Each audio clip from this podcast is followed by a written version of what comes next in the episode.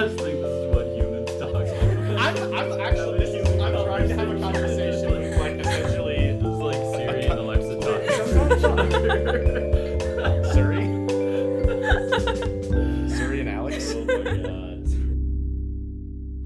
Welcome back to the Maroon Weekly. It is week eight of Springs Quarter, and it is episode 16. As always, I'm Austin Christoph, and in the studio today, per usual, is Miles Burton. What's up? And we have a new host today, Natalia Rodriguez. How's it going, Natalia? Good. In this episode, we'll cover new developments with regards to the Obama Presidential Center and SCAV. To start off, I sat down with Oren Oppenheim and Alex Ward to talk about some recent changes to the Obama Presidential Center, as well as the recent press release from the Obama Foundation. So I'm sitting down here with Oren Oppenheim and Alex Ward. How are you guys doing? Doing well. Thanks so much for having us. Good, thanks. Awesome. So there's been a couple updates on the Obama Library. So I want to get into those. I guess first, and I think probably the biggest news, has to do with the Chicago Public Library and the Presidential Center. So Oren, if you could talk to us a little bit about what's happening with that. All right. So it was recently announced um, by both the Obama Foundation and Mayor Rahm Emanuel's office that there's going to be an a branch of the Chicago Public Library inside of the Presidential Center, and there were various specifications that they've mentioned about how it's going to be built, how it's going to be integrated into the center. Um, and what I just found like very, really interesting, and I came across this when the story came out and, and saw some of the reporting from the Sun Times, was that the Obama Presidential Center at this juncture is not going to be a presidential library. Um, a lot of the a lot of the documents from the Obama administration are currently being kept offsite elsewhere in Illinois, and they're still going to be continued to be kept offsite and maintained, but they're also all being digitized, being put online. So the Obama Presidential Center, and th- this seems to have been a decision by the Obama Foundation, by the Obamas themselves, was going to be a, just a center and provide a lot of civic engagement and community engagement, but not actually be a presidential library. So now it's going to be a public library and a presidential center, but not a presidential library. Because I don't think a lot of people actually realize that. So it's good that you highlight that that there wasn't originally going to be a library. So how does that look now then with the integration with the presidential center? Is the CPL branch going to be on site? Um, do we know that yet? How that looks, or is it just going to be like off-site nearby the library? Um, from what I remember, it's on site. Um, and it's going to be adjacent to something called the Obama Reading Room, I remember. Um, I'd have to look at some more of the details to remember for sure, but it, it's going to be on site, integrated into one of the buildings that's part of the center. So now discussing format changes to the library. I guess there were minor updates to the actual parklands, the plans. I don't know, Alex, if you could speak to that some. That's right. Um, so the Obama Center announced this past Monday that um, they made a few changes to the design of the center before um, it goes to the Plan Commission meeting, which is coming up on the 17th. Um, the main things are that they they pulled back a section where the center's land would have actually gone out into into Stony Island, which just they in their statement they say they had gotten feedback that that would cause additional congestion along Stony Island. Um, they the center is gonna have a differently shaped athletic building. Um, the statement that they put out says that the original design for the athletic center um, was prompted feedback that it was sort of out of out of design style with the other buildings that already exist in Jackson Park. Um, so they're changing it to sort of, I think they say to make it more in line with the buildings that already exist. And then the maybe two of the bigger changes are that they're removing a sunken courtyard that was originally planned to be in the, the central plaza. So the layout of the site is that they're sort of the three main buildings of the library, and then there was going to be a plaza in the center, and they're they're removing a, a sunken area that was going to be in the middle of that plaza, which they say will hopefully open it up for um, better use for public gatherings and things like that, which has been part of what they've what the foundation has said they want um, the center to be used for. And then finally, they moved the location of the children's play area to a site closer to Stony Island Avenue. And then finally, I think the maybe something more interesting is the foundation has always been outspoken about the presidential center's goals to be a community hub and like a way to uplift the Hyde Park area and more specifically like Woodlawn area, Southside in, in its entirety. But there's been a lot of pushback from community advocates wanting them to sign CBAs to control things such as you know housing prices in Woodlawn, given this, the Hyde Park housing boom that's now been spreading its way to the Woodlawn south of the Midway. Um, and they put out a large community statement um, and touched upon or reassured that they're committed to making sure these issues don't cause issues for the South Side as a whole, but they also didn't mention any CBA, um, any mention of a CBA. So I guess could you touch on what kind of things were mentioned in this uh, release? Sure. Um, so they touched on a few things. Um, a lot of it was actually um, basic issues that they've discussed in the past. They talk about some of their plans for hiring. Um, they touched on the, the Lakeside Alliance, which is the coalition of five different construction companies, of which four are Southside based, um, that is going to be building the center. And the documents put out talk about their plan to hire um, from the, the area around the center. They also talk about certain initiatives had been in existence and were being run by the foundation already. Um, they talk about this Chicago Public Library branch briefly. Um, I think the main new development that's included in the set of statements is a, few brief passages about protecting housing currently, um, protecting protecting the housing of people who already live in the area. There's a brief section where they the foundation says that it will support neighborhood stabilization efforts um, and make efforts to build communication between local residents and um, city officials. Vague on specifics, though, so I guess interpret it as you will. But it's just interesting to highlight. But at least we're hearing the foundation. I, they've always been supporting, but at least this is you know in writing, and it's coming on the eve of the last major regulatory hurdle for the Obama Presidential Center, which I believe is May 17th. Um, I don't know if either of you have any idea what that regulatory hurdle is, if it seems very certain that it'll be able to pass it. Could you, either of you could speak to that? So I don't know too much about it, but according to WTTW, it's the first of several votes that will be happening about the center. Um, and I think this one ties into the city's planning commission. And like I would see it as a major vote, and even if it's expected to pass, this is going to drive a lot of the dialogue. I, I think Lawrence covered the basics. Um, there's the specific measures that I know are up for approval are the approval of land transfer for the site of the Obama Center and the approval of changes to the streets around the Obama Center's Jackson Park site um, that the Obama Center has planned. I, I don't know specifically what the measures up for approval are, but the the major change there is the the closing of um, Cornell Drive, which is a six lane highway that runs next to Jackson Park and is a fairly major road. Um, so some criticism has been leveled that essentially it will be pretty expensive to close down and will um, potentially cause traffic problems in the area. There is at least going to be um, a rally by the um, Coalition for a Community Benefits Agreement, which is sort of the big umbrella organization that had various sort of community groups come behind it and has one of, been one of the big entities pushing for CBA. So they're going to be at City Hall um, before and I, I, I, think also during the Planning Commission meeting. Awesome. Well, thanks so much for sitting down to talk to me. Um, it was a pleasure. And uh, yeah, thanks again. Thank you so much. Thanks again to Oren, Alex, and Austin for talking about the Obama Presidential Center. Scav kicked off with list release Wednesday night. Quinn and Miles went to get some audio and talk to the Scavers about how excited they were. The Scavers. It is about 11:30 p.m. on Wednesday, May 9th. List release is happening in about a half hour, and I'm standing right outside of Ida Noyes, and I'm about to walk in. You can already hear people chanting from here.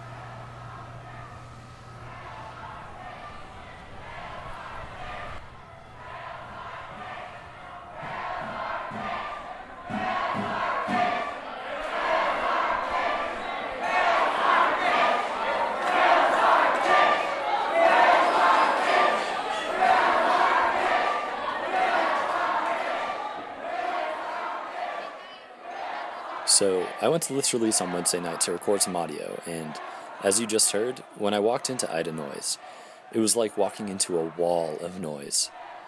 I couldn't really even tell what everyone was saying. There were hundreds of people all crammed into the lobby.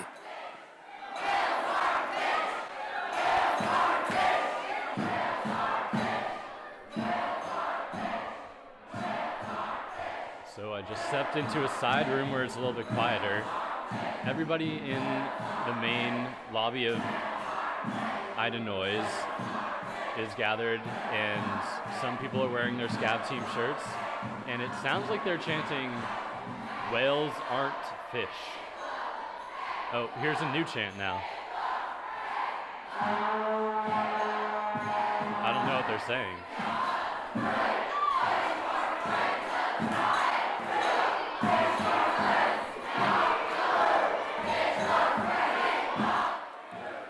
There were a lot of funny chants. I think it's fish are friends, not food.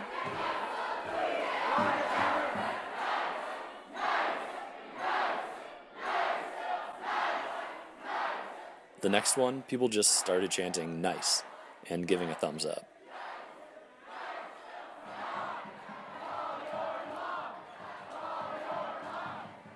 There was the classic call your mom.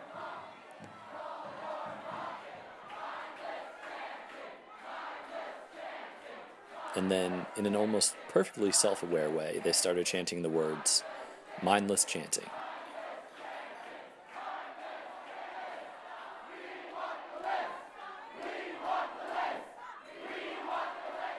And of course, people demanded what they were there for.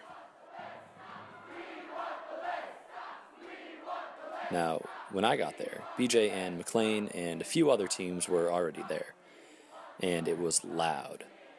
But the Ida wasn't even close to full yet.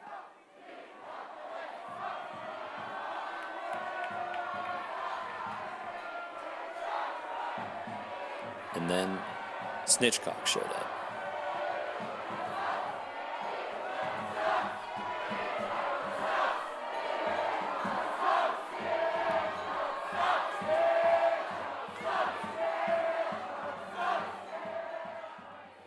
If you hear people chanting sucks after Snitchcock, don't worry. There was no bad sportsmanship going on. It was Snitchcock team members who were chanting sucks after their name, as a joke. In fact, they chanted sucks after any chant, really. Like, we want the list, sucks. Stuff like that, which wasn't even supposed to make any sense.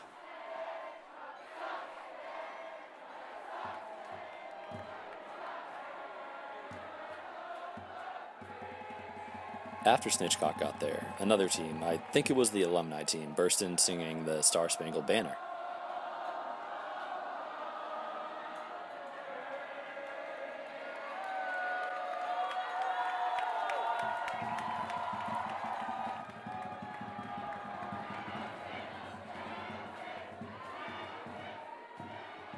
And next, iHouse came in, whose team name this year is IHOP, or International House of People Against Acronyms. As they came in, they were chanting the word pancakes.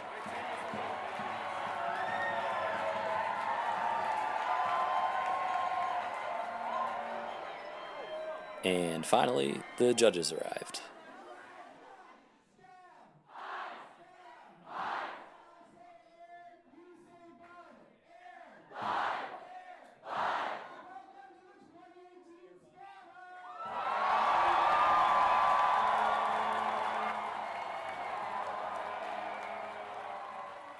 Led us all into the big reception hall in Ida to tell us what was about to happen. But their speaker system wasn't really loud enough to fill the whole room, so I found someone who could explain what was going on. I'm Christina. I'm a fourth year, and I used to live at Hitchcock House. Uh, what's going on right now? We're at list release, um, which is where they make you do crazy things just to get the list so that you can do more crazy things. All right, what's the task this year? Uh, people have to go through some sort of like maze obstacle course thing and collect orbs of power, which I think are probably balloons. What Christina is describing is the very first event in SCAV. When teams gather at IDA every year for list release, the judges don't just hand out the list. They give everyone a challenge.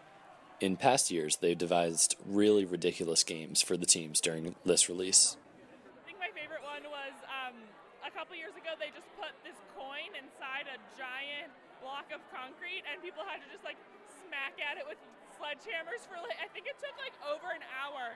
And the judges were like, "We screwed up. We should not have made it that difficult." Because like people were like slightly injuring themselves because they were whacking at this concrete block for too mu- for too long. Luckily, this year the task wasn't that difficult. As teams collected their orbs, competitors would run out with parts of the list and rush them over to their team as quickly as possible. Then the team would send someone else in to get the next part. This went on and on until teams got their entire list. As the teams got their list, they rushed off to start SCAV. This whole weekend, participants have been racing to complete as many items as possible, to earn as many points as possible. And on Sunday, the judges announced that the winner of the 2018 Scav Hunt is Snell Hitchcock, with Breckinridge in second place. Congratulations to all the teams that participated this year for another successful Scav.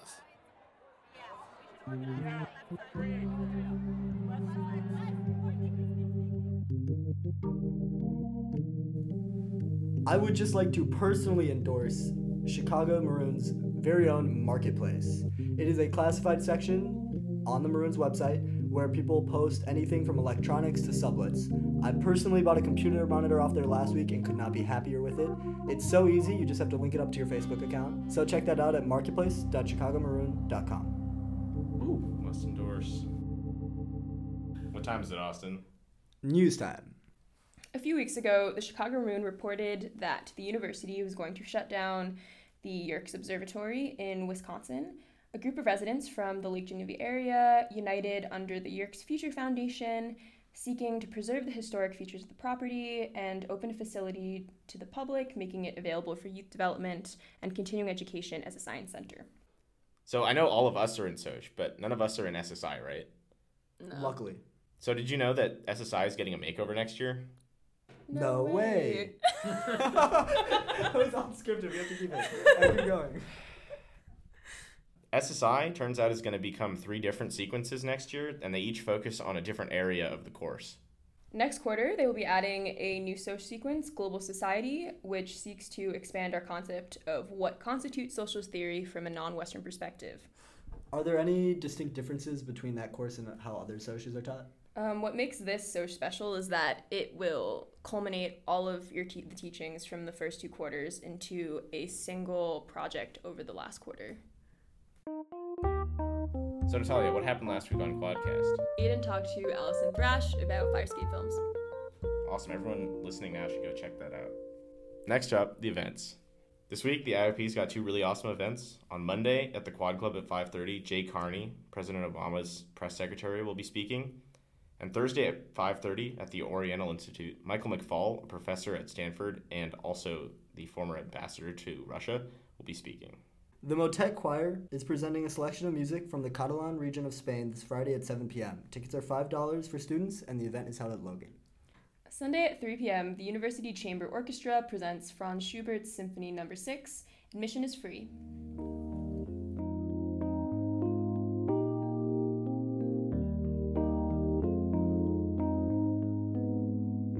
Austin, what's our tech fact? This week, Google showed off a crazy futuristic AI called Google Duplex. So, for those of you who have iPhones, our version of Siri on Android is called Google Assistant. So, this week, Google showed off a new feature for the Assistant where if you ask it to make you a reservation for a restaurant or maybe an appointment for like a haircut, it'll be able to robocall the establishment and book your appointment for you. The unique part about this AI is Google analyzed traditional speech patterns to be able to make this AI sound as realistic as possible, including its voice inflections and where it takes pauses in sentences. Just take a listen for yourself. See how may I help you? Hi, um, I'd like to reserve a table for Wednesday the 7th. For seven people? Um, it's for four people. Four people when Um, Today? next Tonight? Wednesday at 6 p.m. Oh, actually we reserve for like upper like uh, five people. For few, four people you can come. How long is the wait usually to uh, be seated? For when tomorrow or weekday or?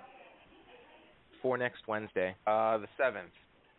Oh no, it's not too busy. You you, you can come for four people. Okay. Oh, I gotcha. Thanks. Bye bye. I think it sounds crazy realistic. There was a lot of backlash about the AI though, and people thought it was dangerous of Google to have this AI sound so humanistic without giving the operators on the other end of the phone warning that they're talking to a robot. So Google has since announced that all robocalls will announce first that they're speaking to an AI assistant.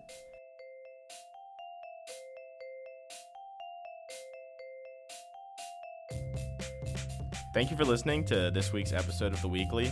This has been episode 16 for 8th week. Thank you to Alex Ward and Oren Oppenheim for sitting down to talk to me about the changes to the Obama Presidential Center. Thanks to all the miscellaneous scavers Thank you to Ben. Kent, and the entire Logan Cage staff. Thank you to Andrew Dietz and Aaron Senden for producing music for this podcast. and thanks to the Podspiration, Grace Halleck. That's all we have for you this week. We'll catch you next Monday for another episode of the Weekly.